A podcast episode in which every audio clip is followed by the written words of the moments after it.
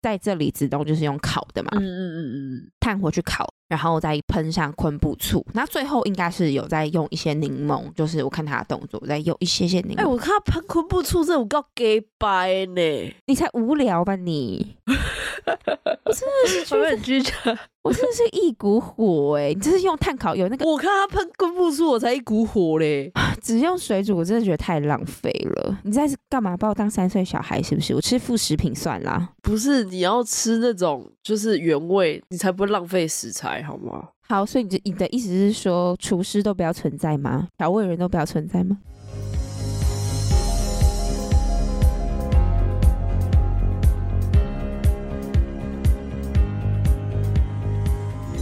欢迎收听《再不台就悲剧》，我是 EC，我是 Quennel，大家好久不见。首先要感谢 Quennel 让我前阵子放了一个长假，所以导致我们频道有点久没有更新，让大家久等了。那我必须得说，就是大家以为 Quennel 让我就是在这里放了一个长假，他是一个很好的老板或是一个合作对象吗？其实没有，就是我完全感受到这个人要偷偷报复我。为什么呢？因为我们 复工的第一集，他竟然要我做美食无间，就是大家不觉得这个人超过分嘛？就是让一个流浪在怎么了吗？就是让一个流浪在国外的这个灵魂，就如此想念家乡的美食，然后我还看人到吃不到，所以我在做功课的时候真的很想要扁你，你知道吗？真的假的？所以就是我是让你怀念家乡味耶，大家评评理，是不是在报复？好，但是好做这集我很开心，因为老实说，就是我每次在发疯韩剧、美剧、日剧的时候，就真的非常想要吃里面的食物。嗯，然后食物对于一个文化推广，我们都知道这是非常重要的嘛。像是今年很多人就为了一个酱蟹去韩国，对吧？嗯，那甚至是我们非常多的朋友，甚至是在听的你，都是如果我们今天要安排一个旅行的话，都会是以美食作为一个旅行的集合点。对，所以呢，就是我觉得做美食无间非常棒，就是因为他们这个题材是结合美食又有台剧，嗯，那也趁着这个机会，我们来今天来聊一下，就是关于美食无间剧中提到的这些好料，那我们就邀请大家跟我们一起用听的吃台湾的美食。对，没错，其实就像 EC 讲的哦，从去年开始我就很期待美食物件，然后我觉得就很创意嘛，就是美食搭刑侦，嗯嗯嗯。虽然说我知道说它可能在评价上大家的褒贬会有一点不一样，但是我觉得美食物件有一个特点，像 EC 刚才说的，就是在文化输出上，哈，它确实会很推动我们的观光，然后。所以今天呢，我就是希望说，透过对美食如间的介绍，哈，实际有什么店，我们也很认真去吃过。那，我们吃完了之后，我们也会跟大家就是稍微的啦评价说好不好吃，然后我们也会介绍说，大概在比如说炸鸡哈同类型的，我们就会推荐什么这些店给大家。所以呢，言下之意就是什么，可能有几乎都去吃了，也没有啦。那我只能说。他不只是要报复我，他更是要自肥，你真的是爽了你。好，那在进入美食环节，不免俗的，我们频道还是要来介绍一下这个美食无间的剧情嘛。那美食无间的导演呢，叫做西月龙，他的名字蛮特别的。然后在过去都是以广告作品居多。那近期有一部非常有名的鬼片系列电影叫《女鬼桥》，那大家应该可以透过美食无间的片名跟剧情。马上可以猜得到西岛最喜欢的电影类型就是这种警匪片，然后你也可以看得出来中间有很多的设定都是跟《无间道》这部经典电影在做致敬嘛，因为有一些卧底啊、警察啊、内鬼这类的元素在其中。嗯，那整个剧情的设定呢是刑警在追查就是最大的黑道集团 KN 集团的故事。那我们的刑警是由傅孟博饰演的朱波跟简曼书饰演的。菜鸟警官吴威作为代表，那朱波的个性就是比较不拘小节，然后大剌剌，比较热情一点。那相对我们的吴威就是非常的单纯可爱，然后对很多事情接受度很高，很有憧憬，就是职场小白这种感觉。嗯嗯。然后朱波跟吴威也在一起联手，想要追查一个呃连环杀人案。那这个连环杀人案的最主要这个杀手，也就是我们另外一位主演李子东，嗯，由王柏杰饰演的。那他既不是黑道，也不是白道，他是受任于这两路人人马的雇佣，然后去依照客户的想法，收了钱去杀人，就是跟我们一般想象的杀手是差不多的。照理来说，刑警跟杀手应该是在天平的天秤的两端嘛，一个抓人，一个杀人，那么互抓互杀都有可能。嗯，可是美食就让我们的朱波跟子东相遇，到最后这个相知相惜的故事，是不是很像 BL 的剧情？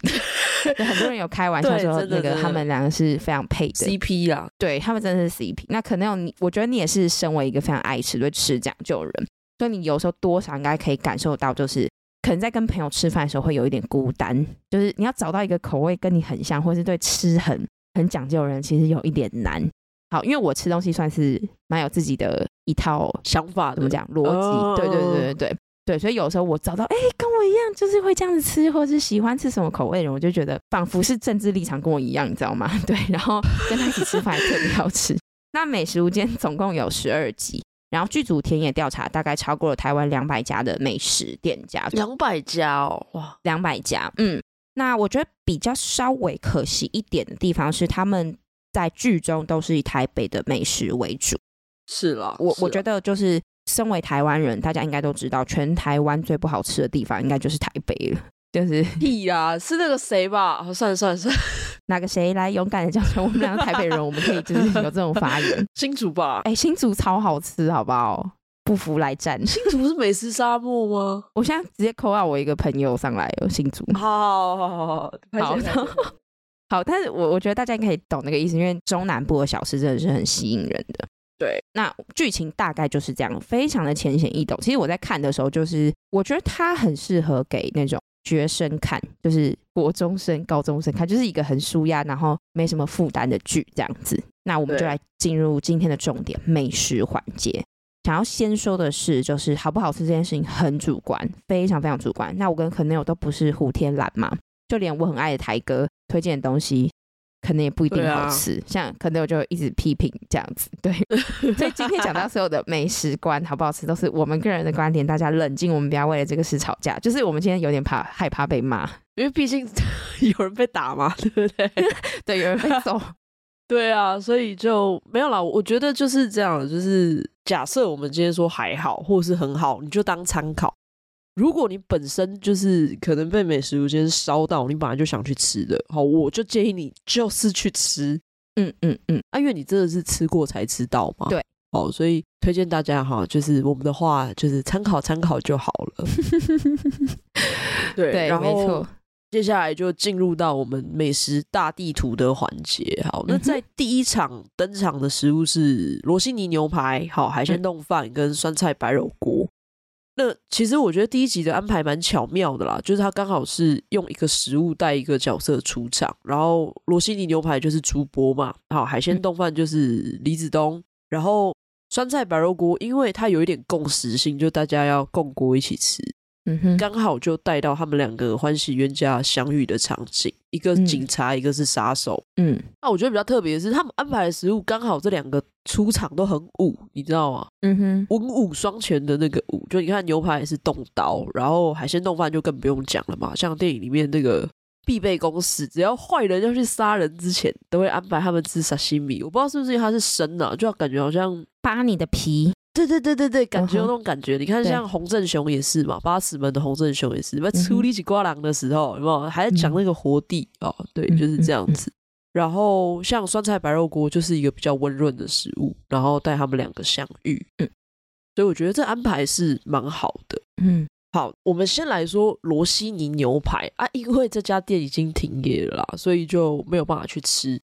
那其实我也蛮想跟大家介绍一下罗西尼牛排，因为我觉得它是蛮蛮特别的一道料理。我先问一下，伊思，你在美国有吃过罗西尼牛排吗？没有诶、欸，我们是穷人家。哦，对，我没有开玩笑的，我开玩笑的。那罗西尼牛排是你在台湾有听说过吗？没有，我我老实说是美食间带我看世界。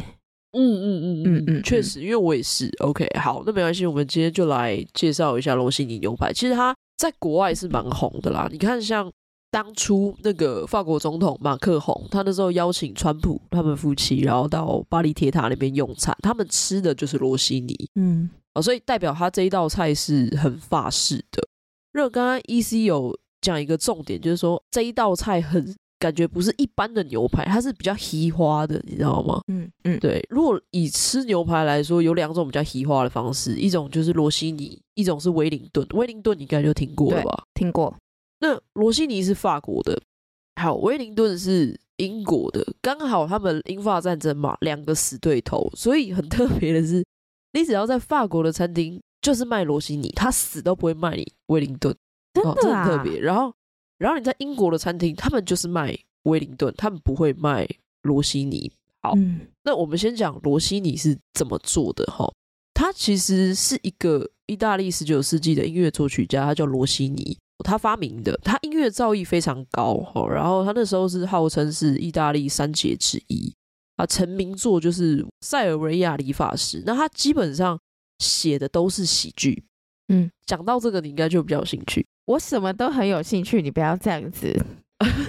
对，你把他的照片，我不知道你有没有看过他的照片，嗯，跟性格去连接一下。嗯、其实他这个人对应的人物就是你的偶像，不好意思，台哥，哦，台哥，你知道为什么吗？是。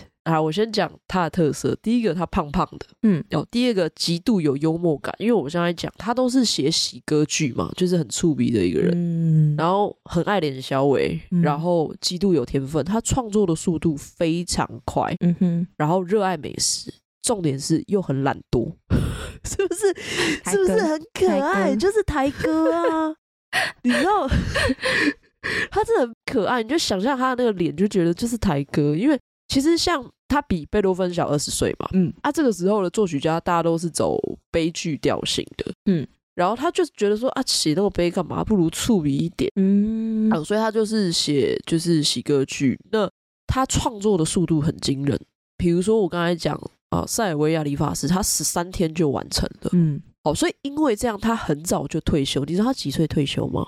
三十二、三十七，差不多这样，三三十七。为什么他要赶快退休？赶快赚够了钱，他就要开始过他舒爽的人生呢。嗯，好爽哦。对，他就是三十七岁以后，他就开始了美食废人的模式。好，所以在他退休四十四年当中，他就是每天就是美食废人。那罗西尼牛排其实就是在他退休这一段时间发明的。他其实给世人最大的贡献不是只是音乐而已，他美食的贡献更多。嗯哼，除了罗西尼牛排以外，还有罗西尼面卷，这你有听过吗？没有哎、欸。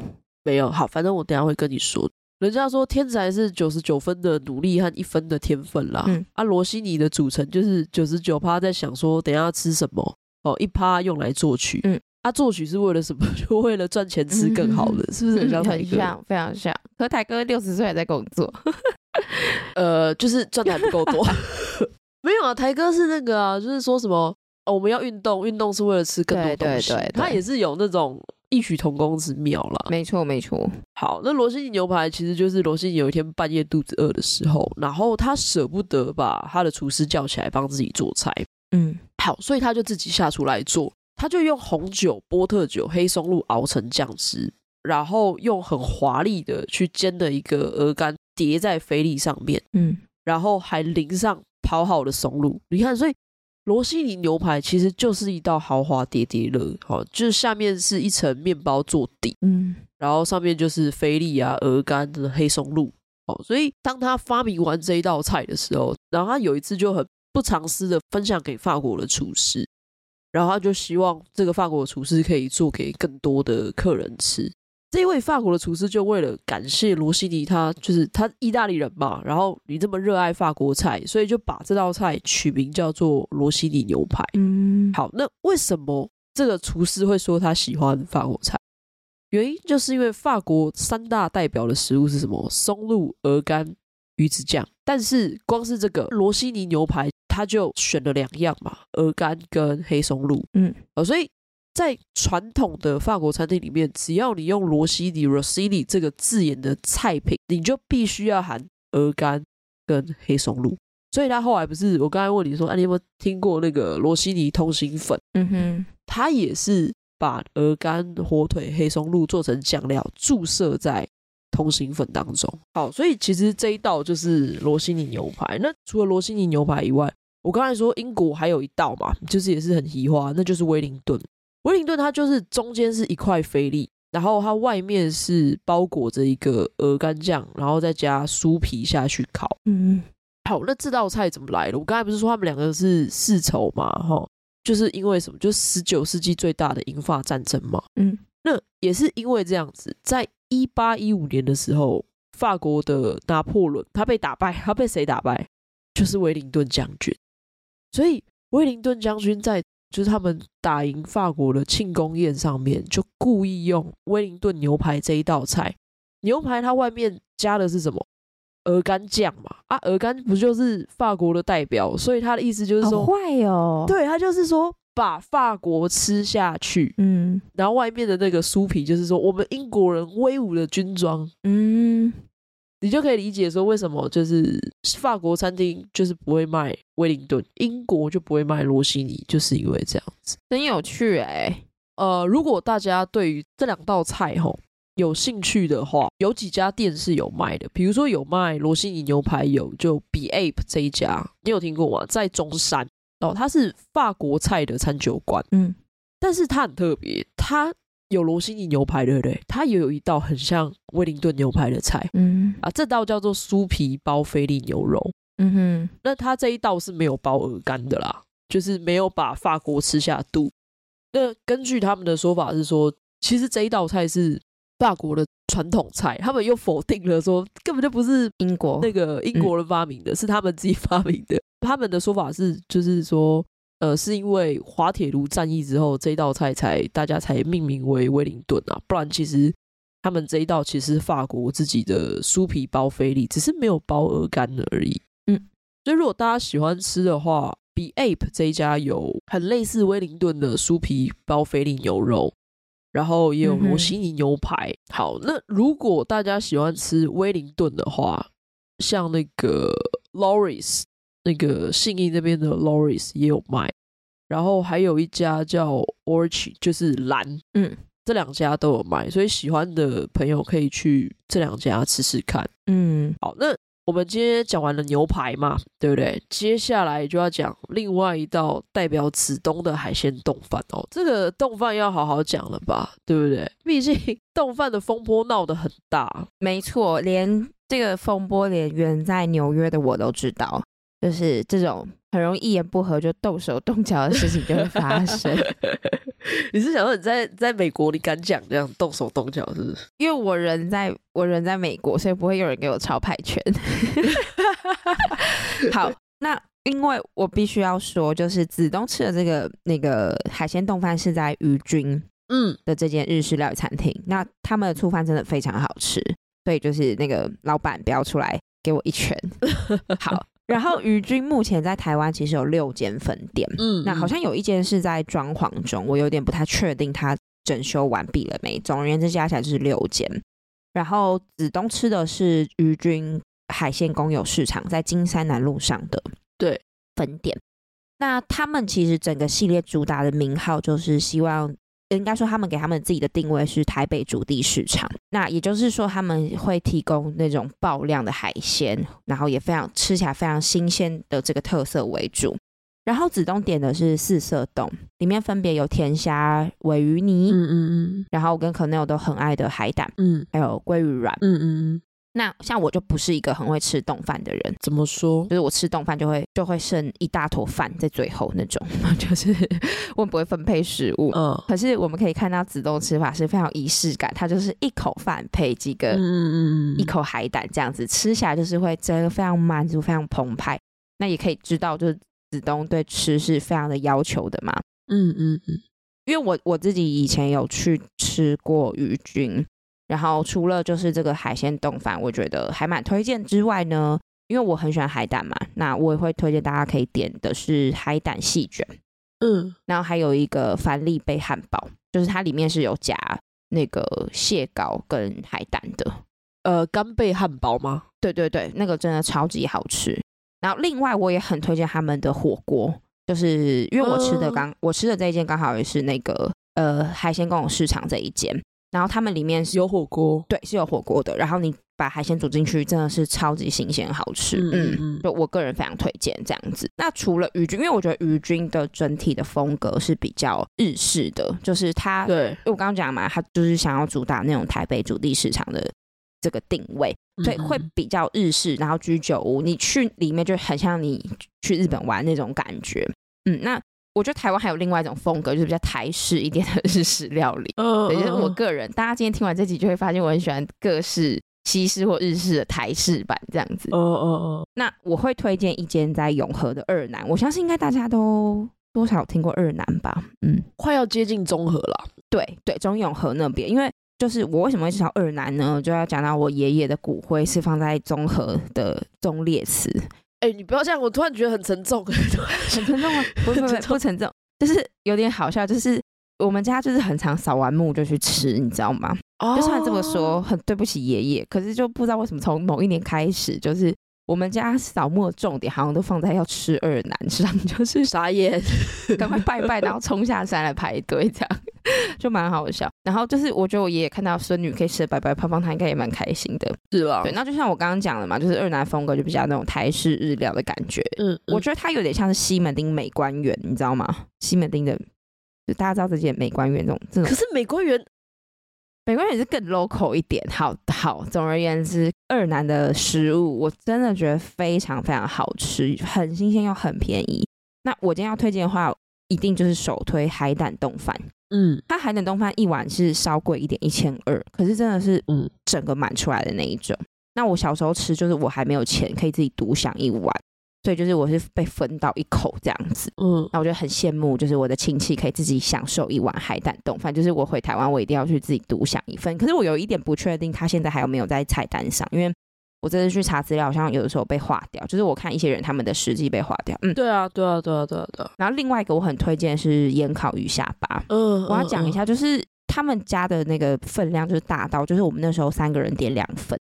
然后我们就一直被店员劝退，就说不要点那么多，真的很大。我想鱼下巴能多大？就是这种热炒店不都是大概跟一个手掌差不多吗？一个鱼下巴。对啊，对。结果我现在印象中，就是我想到那一份鱼下巴，我觉得它跟我的头一样大。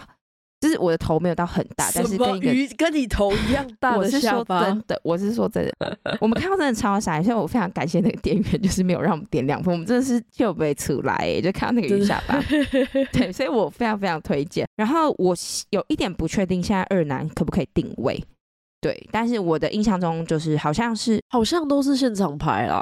对对，好像想排，那就鼓励大家去吃这样子。嗯呃，不是，我就是有一个小小的疑问，就是说你你说我这样听下来了，因为两家我都蛮想去吃的，就感觉宇君是不是比较精致型的？对，然后二男比较走 CP 值。对，宇君就是你可以约同事啊，或者是喜欢的对象去吃，或者是刚在一起的，刚好要情人节了嘛，就是我不知道我们自己上情人节了没，就是那种比较精致一点。可是我觉得二南就是你可以跟爸妈，就是叫爸妈买单，然后或者是跟什么表哥表、表表弟啊、哥哥姐姐去吃那种，就是比较家庭式一点这样子。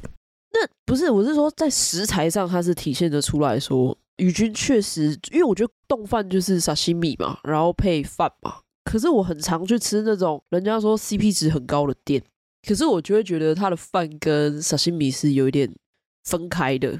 宇君跟二男的。食材的好吃程度，我觉得可以说是旗鼓相当。对，OK，只是最大差别就是氛围。OK，好、嗯、好，反正食材感觉是差不多的。我觉得食材有得比哦。嗯嗯，好。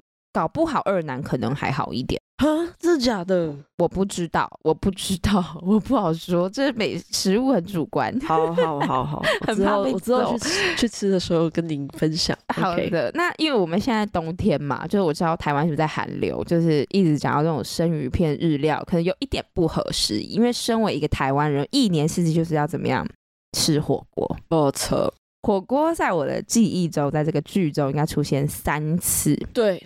大概是我不知道最后就是吴威跟他的家人的那一次算不算，但是以餐厅的话大概三次，然后我们顺着剧情也会慢慢介绍到。那第一个出现就是让子东和主播相遇的这个酸菜白肉锅，浪漫相遇，非常浪漫。据说他们去的是台电锦里餐厅，等下可能会再跟大家介绍。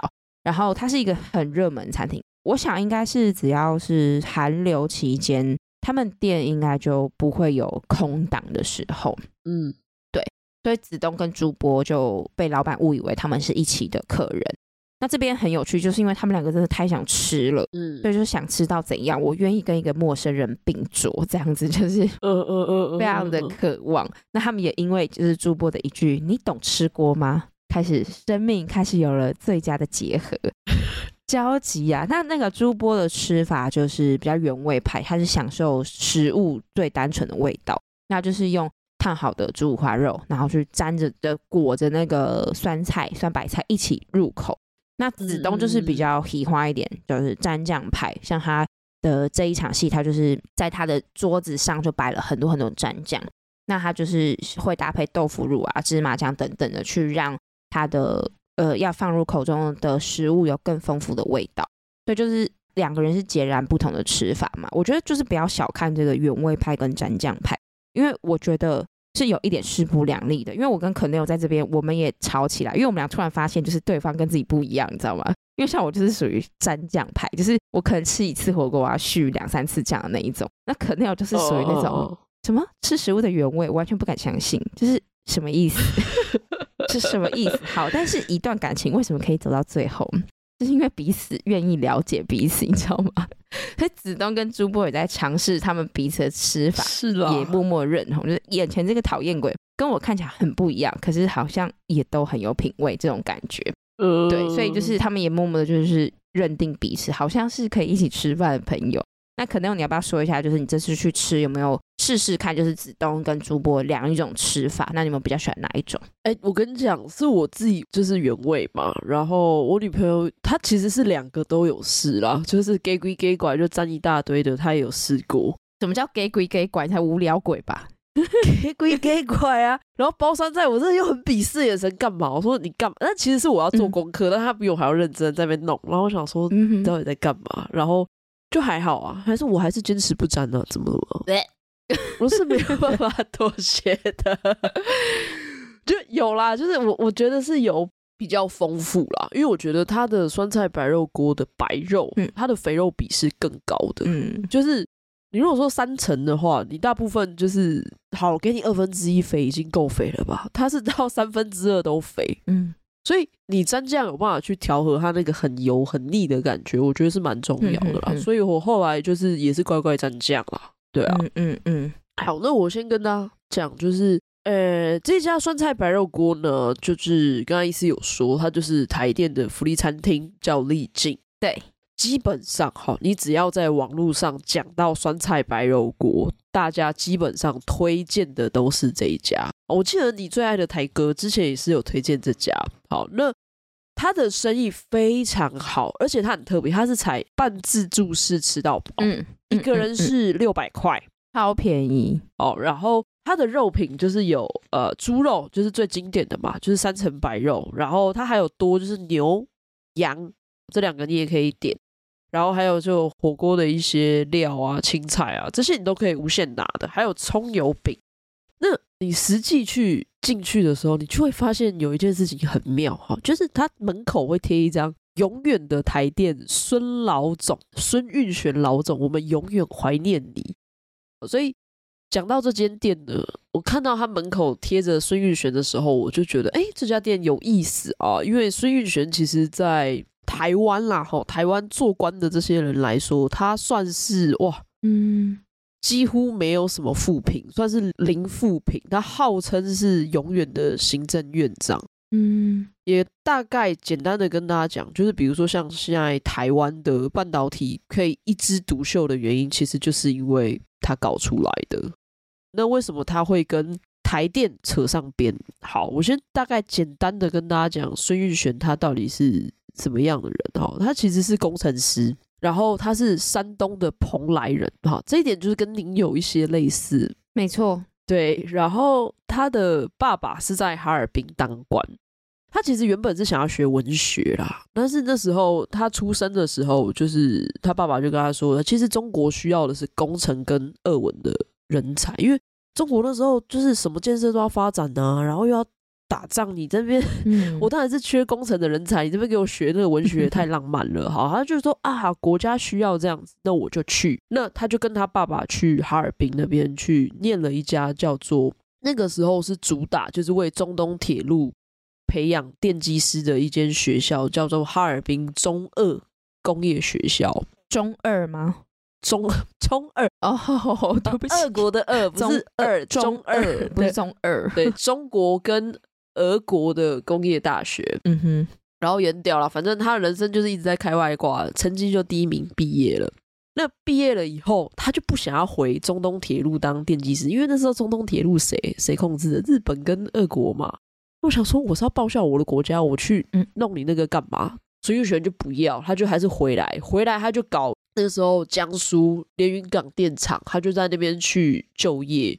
所以其实他原本就是搞电厂，所以为什么他今天跟台电有关系，就是因为这样子。他那时候电厂就是搞得很好啊，做事什么亲力亲为的。所以之后到四九年的时候，国民政府撤退来台的时候，要准备接收了嘛。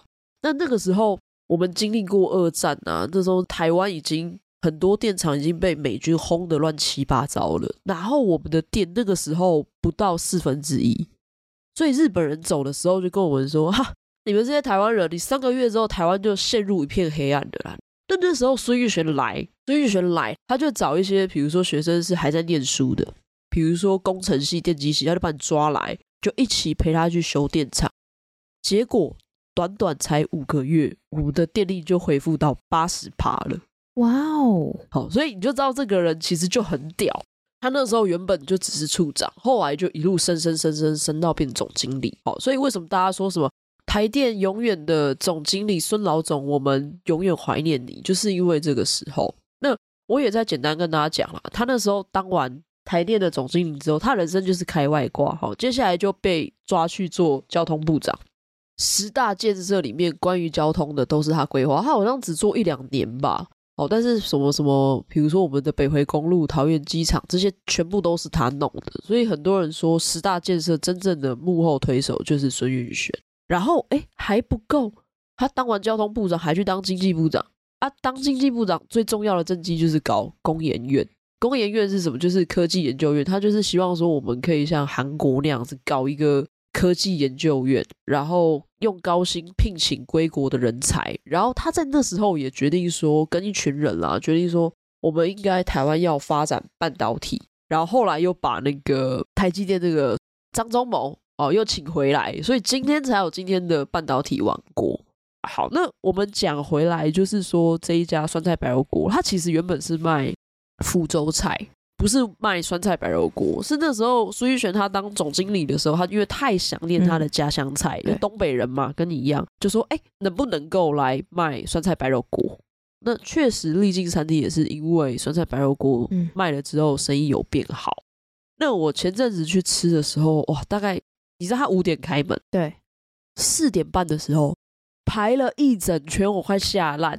我们那个时候拿到号码牌的时候，他就说已经是第二轮了。嗯，然后他就说第一轮进去，第二轮之后我就不接了。嗯，然后他的用餐环境是我其实很喜欢他的用餐环境，就是很复古的那一种铁皮屋。嗯哼哼。然后外面的空地很大，但是我吃下来我是觉得说，哎，它确实是酸的，不是那种醋酸的酸，嗯、但是那一口汤喝下来只有酸。嗯，就是卡不干酱。嗯，就是它没有什么咸淡，你懂吗？就是我完全懂。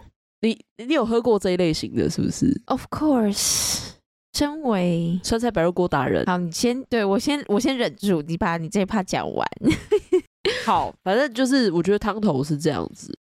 再来，我觉得比较可惜的地方是它的猪肉，就是白肉的地方，就是我刚才讲嘛，第一口吃下去超好吃的，因为它那个 Q 弹的猪皮。但就像我说，它肥肉比例太高了，它大概三分之二，它瘦肉只有留这样一咪咪吧。嗯，所以其实你到第二、第三片，其实就就很腻。我们两个人去吃，我们猪肉一盘，牛肉一盘，羊肉一盘。我们吃完这一盘之后，我们就再也没有去拿了。OK，就是就是已经对。然后除了猪肉以外，牛羊肉都是那种冷冻肉，就是吃到饱嘛。你要想吃到饱的。难免冷冻肉一定都会有那种腥味啦，所以我就觉得其实是，嗯嗯嗯，就是牛肉跟羊肉我是完全没有在没有在在吃的，嗯，然后接下来就是葱油饼，剧里面最知名的这个葱油饼，葱油饼真的好吃啦，嗯，葱油饼我觉得里面最好吃的是葱油饼，葱油饼好吃的点是，我觉得它不是那种皮很 Q 或者是外面很酥的那一种。它刚上的时候，因为它会一直做，因为它是无限拿的，所以有时候你拿到后面，有时候是冷掉的。但我等于是我拿三轮，就是它温度最高的时候跟温度最低的时候我都吃过。那我觉得 OK 的原因是它本身跟面皮无关，是它的调味好，嗯嗯，就是真的吃起来蛮好吃的。所以一个人六百服务费，我觉得吃到这样品质 OK 啦。其实算很 OK 呀、啊。如果我刚刚就想问你说，如果你不用排这么久的队，嗯，然后今天这样的 quality，然后六百块。我觉得算很 OK 吧。我觉得吃其实 CP 值是够的。嗯，对我基本上是会会回访，你会回访，因为我很喜欢它的环境。OK，那你回访的时候要不要约我？好啊，好啊，我约你啊。对，就是要吧。因为你刚讲的时候，其实我就觉得说，我回台湾的时候一定要吃。哎，可是像我刚刚还是会有一些觉得有负评的地方，你还是觉得说都 OK 是不是？我都 OK 耶。那你很优秀，我希望观众就是遵循这种精神。像我这样子，像我这样善良，对，就是不要理我讲什么，就去吃吃看呢。对，其实是，然后因为我觉得火锅这种东西，就是酱料最重要。它酱料不错了，它酱料是不错。他们辣椒，哎、欸，我没有拿，但有吧？应该有，应该，因为我我没有去，我调一个酱给你，吓死你！跟你讲，好好好，直接哭。那你自己呢？你自己有有私房？你自己有私房推荐的吗？绝对有，我只能说，身为一个山东家族外甥女，以及什么我们新店地区推广大使，我必须隆重为大家介绍在新店的山东小馆。那其实我们都叫它山东饺子馆，我是到长大之后才发现，它原来名字叫做山东小馆。对，然后它其实主打的是饺子，就是水饺，因为山东人也是很喜欢吃水饺嘛。嗯嗯。可是它里面的酸菜白肉锅真的就非常好吃，然后它的它的酸菜白肉锅就是刚刚可那有说的那种酸咸酸咸咸酸咸酸的味道，有咸对不对？有咸，哦、好咸，对。然后我就是喜欢咸咸的，然后 好，因为我男朋友名字有个咸，让他听到。好，然后就是你喝汤的时候就不会只有酸菜的酸味，它其实就是你还是可以喝得到。白肉的那个浓郁的味道被煮进汤里面，嗯嗯嗯嗯，我非常推荐。那但是呢，就是我要说，因为里面都是外省老兵，因为在新店嘛，都是外省老兵，所以他的用餐环境其实没有这么的舒服。嗯，对，所以我觉得就是适合跟像可能有或跟我这种友谊，就是我们其实已经。就是完全不用再讲第二句话，我们就是狂吃这样子的朋友去这样子。我们不是不用讲第二句话，是我们也没话说，没什么好说，是。我刚刚其实想要讲这件事。对，然后它就是适适合一个猛吃的环境。嗯嗯，嗯我非常推荐。那另外山东小馆我还推荐就是四季豆蒸饺跟老皮嫩肉。它的老皮嫩肉我真的必须得说是我觉得全台湾最好吃的老皮嫩肉，我不浮夸。真假的啦？真的非常好，一定要点哦。就是你点酸酸菜白肉锅没关系，你就是一定要点老皮嫩肉。然后因为呃，山东小馆算是我从小吃到大的一间餐厅。嗯，只要有家人来台北或是回台湾，我们全家就一定会一起去请那个朋友吃这样子。嗯嗯嗯嗯嗯。那不只是就是，我觉得我长大之后我会带我的朋友去吃，像我也会推荐可能有啊什么的。嗯、就是我这次跟可能在做功课的时候，也会也有说，哎、欸，等我回去台湾的时候，一定要带你吃这样。那我觉得它更可以说是有一点像是我记忆中的味道，嗯，嗯，那说到记忆中的这种美食，美食无间怎么可能会没有提到呢？那就是聊到这一趴的美食之前，我们还是要提一下剧情的部分啦。就是美食无间其实还有另外一个灵魂人物叫做胡仲魁，是，那他在剧中算是反派，就是前期算是反派。那他是谁呢？他是我刚刚有提到一个黑道组织嘛，KN 集团的核心干部之一。剧中，在这个 KN 集团的老大离世之后，胡仲魁就被广泛的认为他会是这个集团的接班人。那身为一个帮派老大，跟剧中两位警察，就是呃朱波和朱波的爸爸，却有着一个很深刻的连结，是为什么呢？这时候时间我们就先回到朱波小时候，就是朱波的爸爸就是很常带朱波去吃尽各个美食，然后也看得出来，我觉得这边也是想要点出来，就是诶，朱爸爸也是一个很爱吃的人。嗯，他也是一个很懂吃、很享受美食的人。那剧情一直发展到就是，哎，小猪波就跟他爸到了他们最喜欢的甜不辣店，然后点了一个，点了各一碗甜不辣，正准备要吃的时候，猪爸爸因为工作临时有事就站立，然后猪波就苦苦守着那一碗甜不辣，然后就从天亮等到天黑，然后从热的等到凉的。那这个时候，就是猪爸爸最好的朋友，就是胡叔叔就找到了朱波。那大家听到这个胡叔叔，就马上知道，就是这里指的胡叔叔，就是我们刚刚提到的这个胡仲奎嘛。然后马上就再点了一个全新的甜不辣，就是给朱波。其实这边也暗示就是猪爸爸不会再回到朱波身边，就是其实朱波就失去了父亲的陪伴，但是取而代之的就是这位胡叔叔胡仲奎的陪伴，对朱波人是非常重要的。那他们两位大叔都很喜欢吃美食嘛，吃这件事情对这两个中年男子是非常重要的事情，所以这也是剧中为什么每一次胡仲魁看到朱波，那朱波都是非常不爽，就是。很凶的对胡仲魁，但是呃，胡仲魁的回应都会是有没有好好吃饭？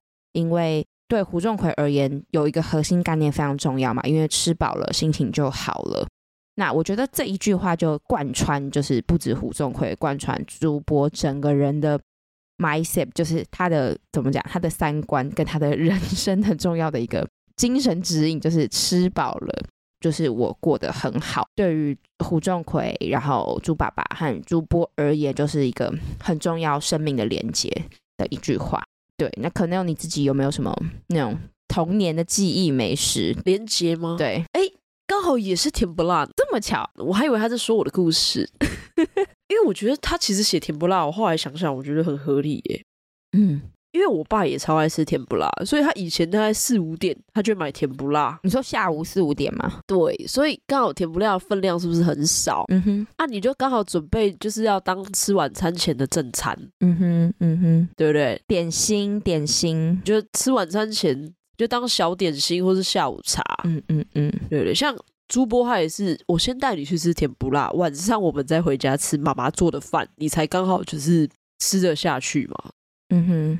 我记得我小时候也是这样啊，就是因为爸爸通常都不是负责料理小孩子，我传统的印象啦，不是料理小孩子伙食的人，所以他们要跟小孩子建立这种吃的连接，我觉得就是下午茶时光，就是正餐之前的小东西，就是有一点做坏事，但是就是那种感觉，对对对对对，所以呃，我实际去吃这一家，好，这一家叫九一巷甜不辣，在万华那里，嗯嗯嗯。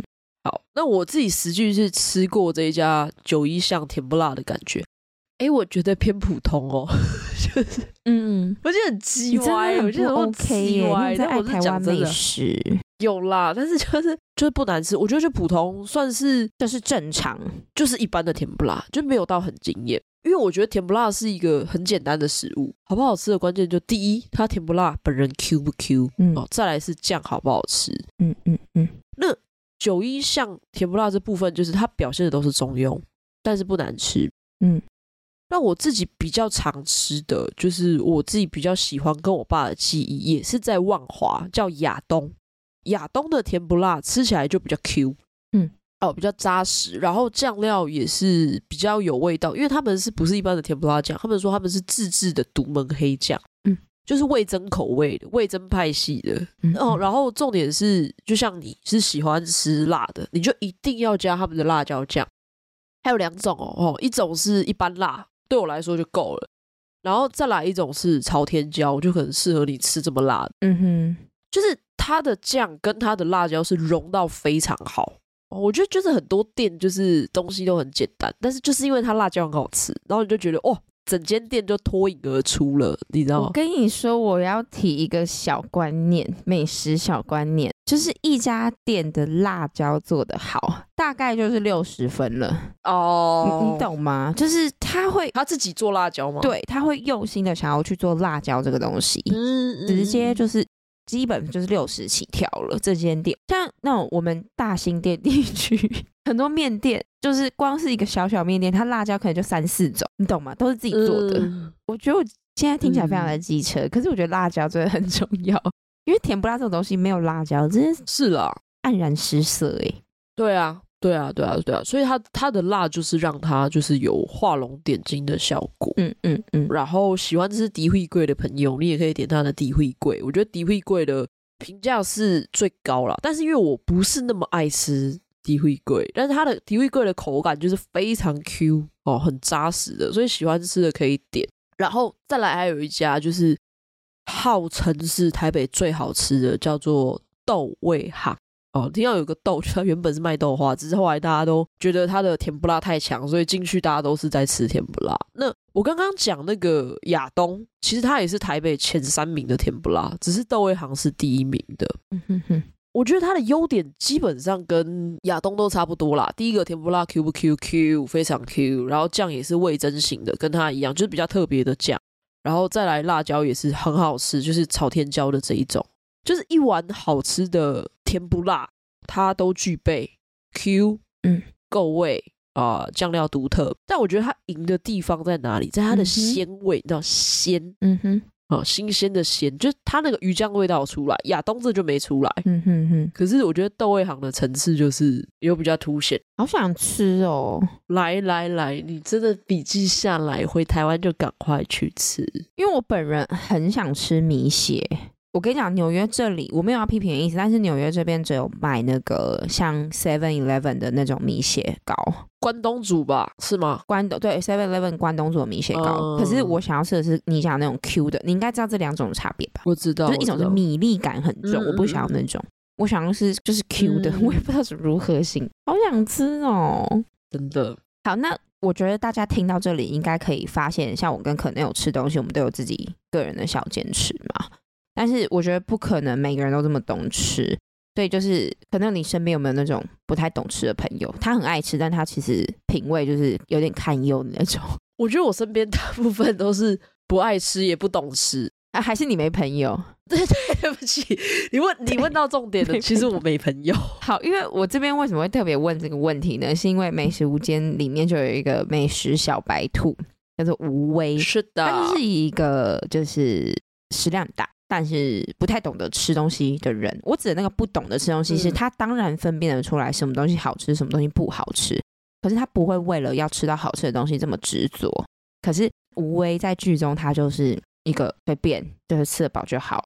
但这样子的一个美食小白兔，我刚刚有讲嘛，因为是吴威的个性，他他是一个接受度很高的人，然后很开朗的一个女生，嗯，所以他在剧中，他其实。他对于美食的接受度也非常高，只是说他一开始就是对于朱波非常的看不顺眼。原因是因为 其实我们第一集的时候，好像我记得他入职那一天，就是有被介绍到他应该是警大毕业，我现在有一点忘记了。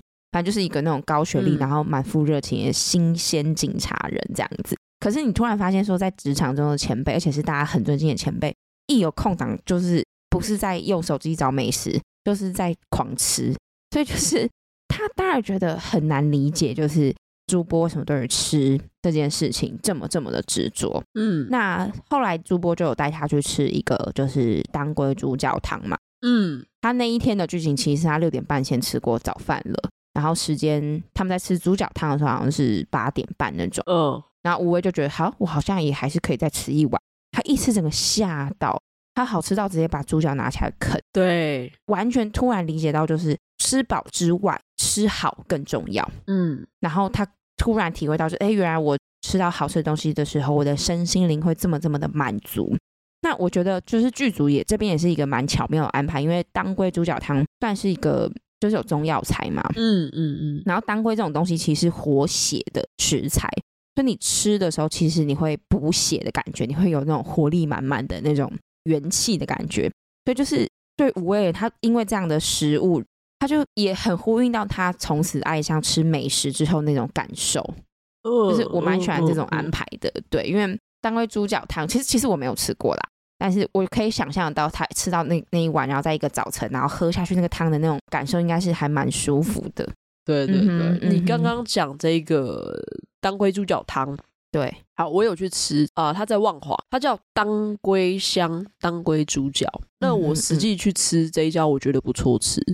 因为当归猪脚，我觉得它其实是很容易雷的东西哦。你知道为什么吗？很腥吗？对，它本身比牛跟鸡容易有猪腥味，嗯、所以一般我们怎么做？肉嘛，卤的去把它盖掉。但是当归猪脚本身就是有一个很淡的调味，当归猪脚的那种，嗯，当归的那种中药材下去弄，所以你没有处理好，哇靠，那就很可怕了。那我觉得这家当归猪脚是做的蛮不错的。第一个，它猪脚炖的很软烂，嗯，烂到是那种保有胶质感，但它的胶质感已经是融到汤里面的。就是其实老实讲，我没有很喜欢这个部分，嗯，刚开始没有很喜欢部分，就它会有油脂飘上来，就那个汤已经是胶质已经灌进去，这个汤就变得它的 body 比较厚，嗯，但是它有个好处是它分量很少啊，所以没有那么腻，嗯。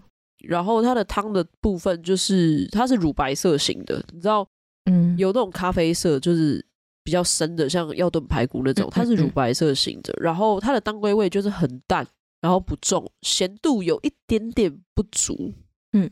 但是我就是觉得说，它不是那种喝起来很清澈的感觉，就是喝起来就是有一点胶质感。但我自己是觉得，其实这样也蛮不错的。OK。那在台北还有一家，我也特别去吃，在龟虽街，就是龟虽街当归猪脚。嗯嗯嗯，它又是号称台北第一名的当归猪脚，也是下午四点多开门，然后四点不知道零几就排得很长了啦。然后，但我是蛮不喜欢它的排队动线，就是你内用外带都在同一条线上，同一条，然后也没有划单什么的，反正就是整个过程你就会觉得很阿赞。对，哎，你懂我，就是完全懂，会有点火大，对，很没有组织，很没有系统，就是会很想帮忙店家引导。对，对，对，对，对，所以其实我那天也觉得就是会有点烦躁。好，那整体吃起来的感觉一样，猪脚处理的很好，它就是那种呃那种黑汤，就像药药炖排骨那种汤，但是你会觉得说它的那个颜色那么深，是不是味道比较深？其实没有，它的味道也是很淡，嗯。你有吃过有一家板桥的药炖排骨吗？叫才哥？没有。好，药炖排骨也是我很喜欢的食物。它有分那种浓郁型的，浓郁型的可能就像陈董他们家就是比较浓郁型的。那板桥这家才哥就是比较淡，就比较清澈类、比较淡的那种药炖排骨。它的味道就很像才哥的药炖排骨，但是比它又更淡。嗯哼，就是大家不要想说那个汤很黑，所以吃起来很浓郁，没有，它就是。很淡，然后它的猪脚我觉得处理的蛮好的一点是，就是它不是像当归香那种煮到骨也化开的，嗯，嗯，然后胶质整个跑到汤里面的，就是它还是保有一点猪脚的 Q 度，然后软烂归软烂，但我皮还是 QQ 的，然后也没有什么猪腥味，然后你要说入味吗？就是它本身汤就那么淡，你要怎么入味？就是就是吃猪脚，对。就是整体吃下来也没有到想象中那么惊艳啦。然后因为它的蘸酱就是会惹到你，就是它是辣椒酱油。其实像当归香的蘸酱应该会更惹到你，就是很公版的酱油，就是感觉就是整条街道都跟同一个厂商订的，然后就是死咸，然后没有辣度。OK，所以我是觉得说你反而不要加，你就吃原味就好。嗯嗯嗯嗯，对。两家吃下来，我是比较喜欢当归香。OK，你知道为什么吗？因为为什么？我觉得当归香虽然说刚开始我一直靠腰说，就是它的那个胶质感或者它的 body 太浑浊，可是其实当归香吃完之后真的有吃猪脚的幸福诶、欸，就是两家这种比起来的话，嗯哼，就我觉得当归香是很吃起来会暖胃，因为它的胶质已经跑进去了，所以你喝起来就像你说会那种暖胃的感觉。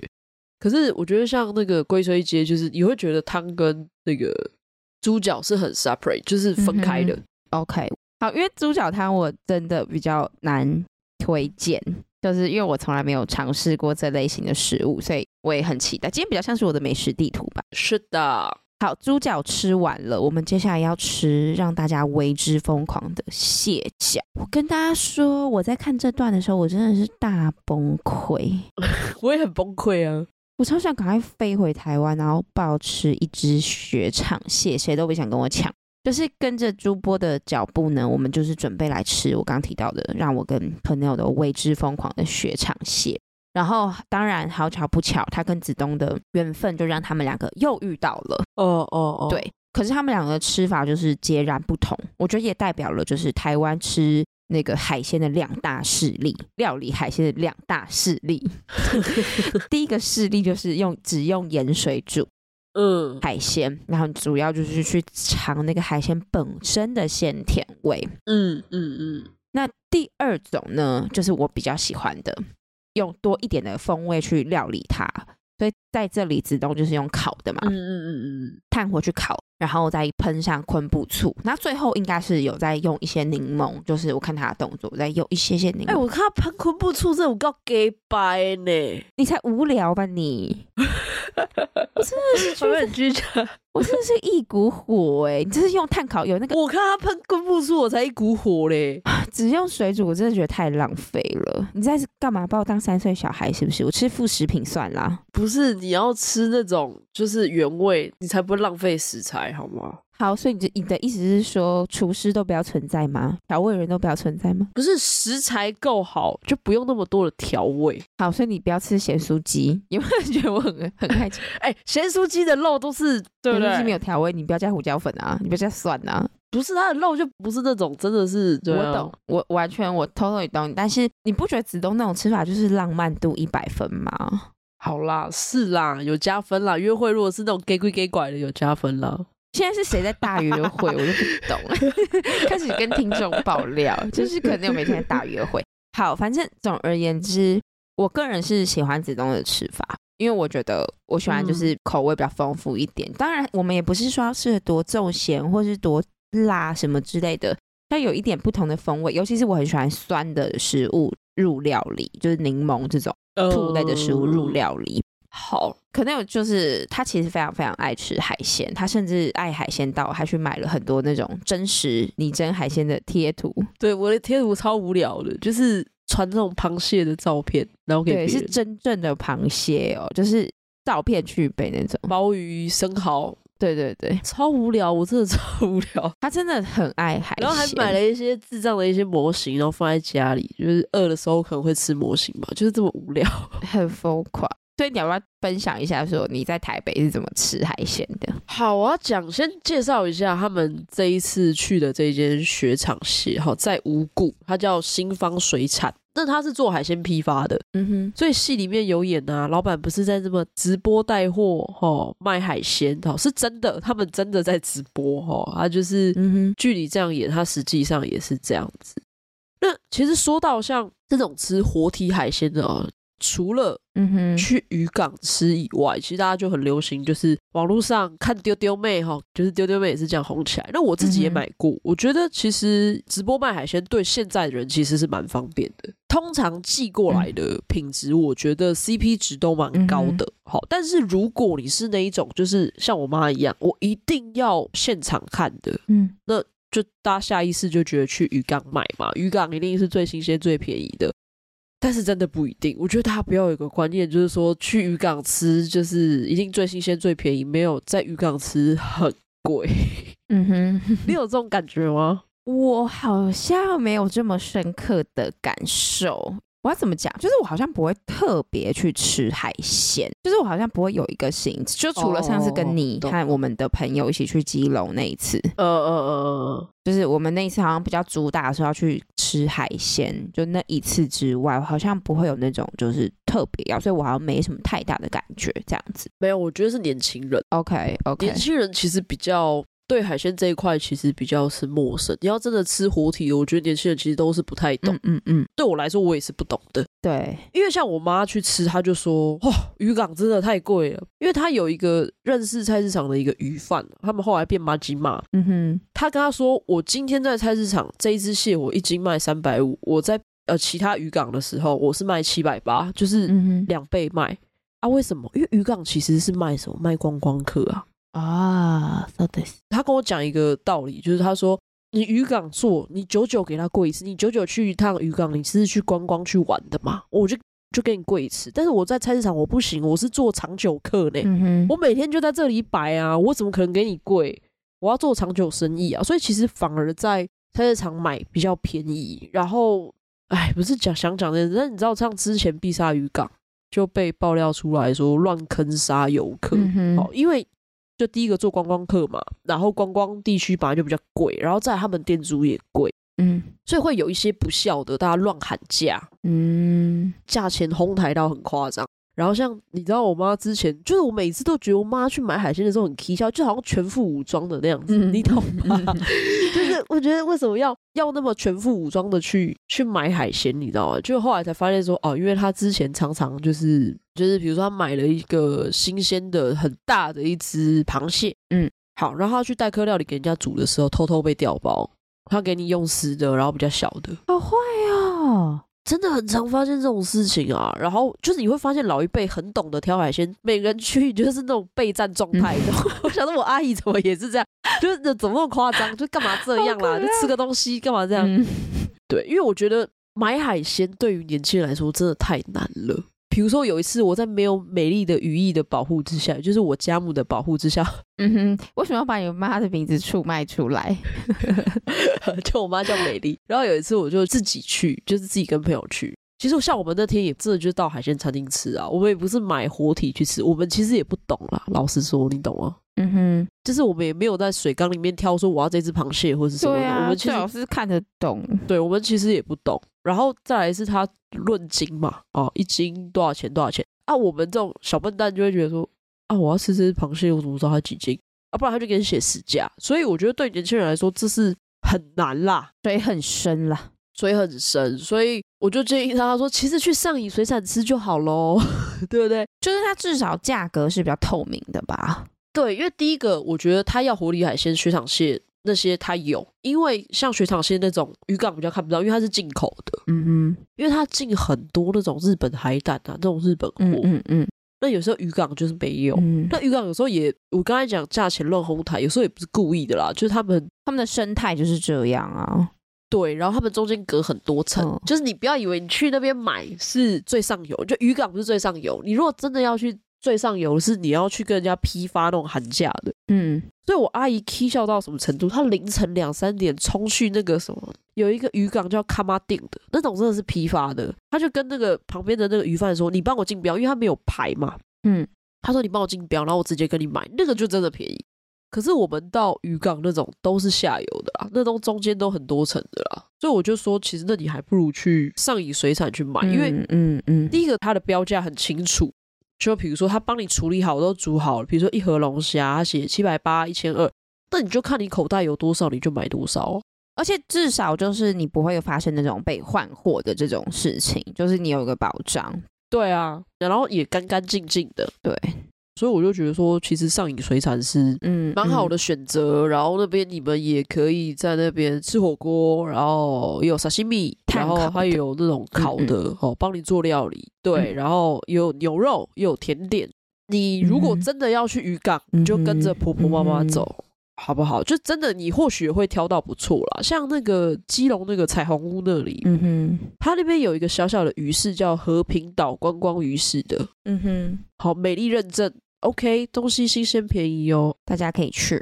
对，好，那精油就是这一次还是要讲回剧情的部分。好，精油这一次子东跟我们博哥的针锋相对，但是他们两个就是上一次他们在那个酸菜白肉锅店遇到那种状况，就是彼此也交换了彼此的吃法之后，我觉得他们可以就是对彼此心中有了更深的认定，觉得这个人真的是我的好对手。嗯。嗯所以，我们就要进入到他们两个人感情路上的下一趴。大家会不会真的以为是 BL 剧？好，他们就是接着呢，就我们要介绍到这个，其实也是 Quennel 的专场，就是汤包系列。是的，对。那他们在剧中，他们相遇，他们其实我觉得这就是《美食无间》很常带到，就是巧遇这件事情，就是子东总是会遇到，就是朱波跟武威他们俩在吃东西，然后就一起加入。嗯，那这一次其实他们也是，就是朱波跟武威他们两个刚好要去两大帮派势力在械斗的这个状况，他们排解之后呢，朱波就带武威去吃糖包嘛。然后也刚好遇到子东，然后我觉得他们也推荐了，就是我汤包系列我最爱的就是丝瓜汤包。嗯，对对对，就是我不知道可能有有没有很爱丝丝瓜汤包。对，但是在就是可能要进入到这个盛源感想之前，我觉得我想要大吐槽，不是小小吐槽，就是《美食无间》的这个 编剧，就身为一个台湾人，你怎么会设定就是台湾人不知道怎么吃小笼汤包？我觉得每个人就是 身为一个台湾人必备的公式跟协议。就是像我刚好就是前一段时间，可能让我放假那段时间，就是我没有让真的真正的美国人，就是带他们去吃小笼汤包，然后就是所有的人都会说，就是哎、欸，要跟他们解释一下要怎么吃，是，然后大家讲法都是一样的，就是先用筷子把上面夹上来，然后轻轻咬一口，把汤汁吸掉，然后再沾酱，就是。我就觉得这件事情就是，我就觉得哎、欸，有一点就是替这部戏感到惋惜，就是吴威怎么会不知道，然后还需要两个大男生教。好，但是这个我觉得是剧情设定问题，因为毕竟吴威在剧中就是一个比较不会吃的人，小白兔啦，小白兔部分。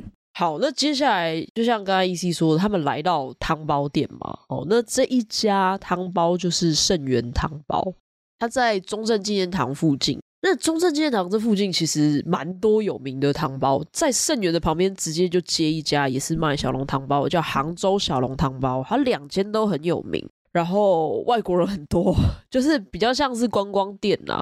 那我实际去吃过，我觉得它的皮做的蛮好的，就是我觉得只要是餐馆形式的汤包，就是那种摆明要卖中国菜的这种汤包店。我觉得在皮上面都会做的蛮精致，就像鼎泰丰那样。然后内馅的话，我都觉得没有到很多汤汁，就是一半。然后我点了两笼嘛，嗯，一笼是比较贵的，叫蟹黄汤包哈，一笼是两百二，嗯，我觉得就很普通。对，就是蟹黄就很独立，然后也没有跟内馅融合在一起，反而它的蟹黄蒸久了，我觉得有点硬，但是。另外一个就是它的招牌，就是丝瓜汤包。那我觉得那个丝瓜就蛮不错的，就是嗯，它真的也软。因为我之前吃过有些汤包是丝瓜没有蒸软的，就很硬的那种，就是蛮扣分的。所以我觉得整体吃下来，它丝瓜汤包表现的是还蛮不错的，可圈可点，OK 啦，就是没有到非常非常的惊艳。就是如果大家要吃汤包的话，因为我自己本人非常热爱小笼汤包，所以我我会有几家推荐给大家。好的，第一家我觉得推荐的就是在我学校附近，它叫福鼎汤包。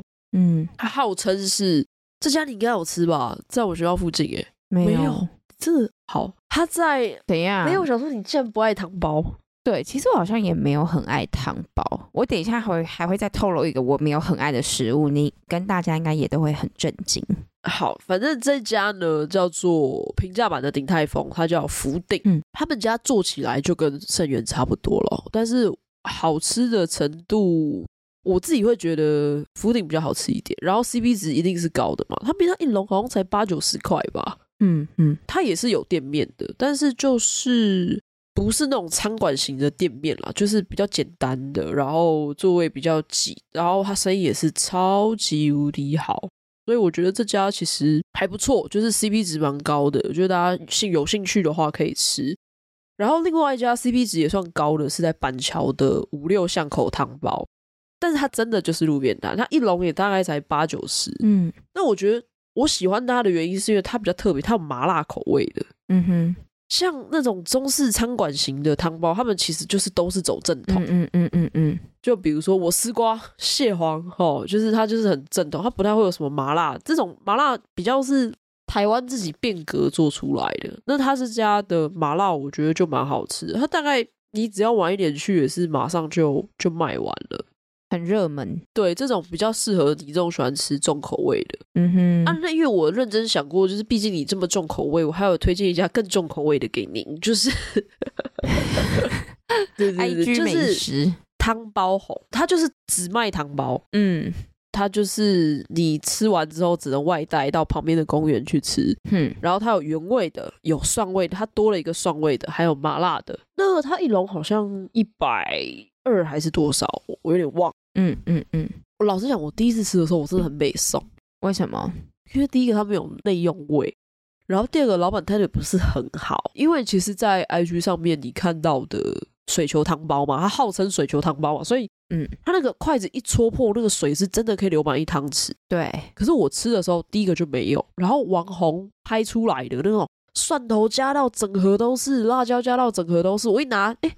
靠腰啊，怎么是一点点而已，就没有那么夸张。后来就说啊，嗯哼，原来他们的规则是，如果你要拍照给网红拍照这种，你要跟他讲特质，他会帮你做，就铺到满。啊，一般人吃是没有的。嗯，你如果要铺到满，你要吃你要加价，所以其实那时候就有落差，就有点不爽啊。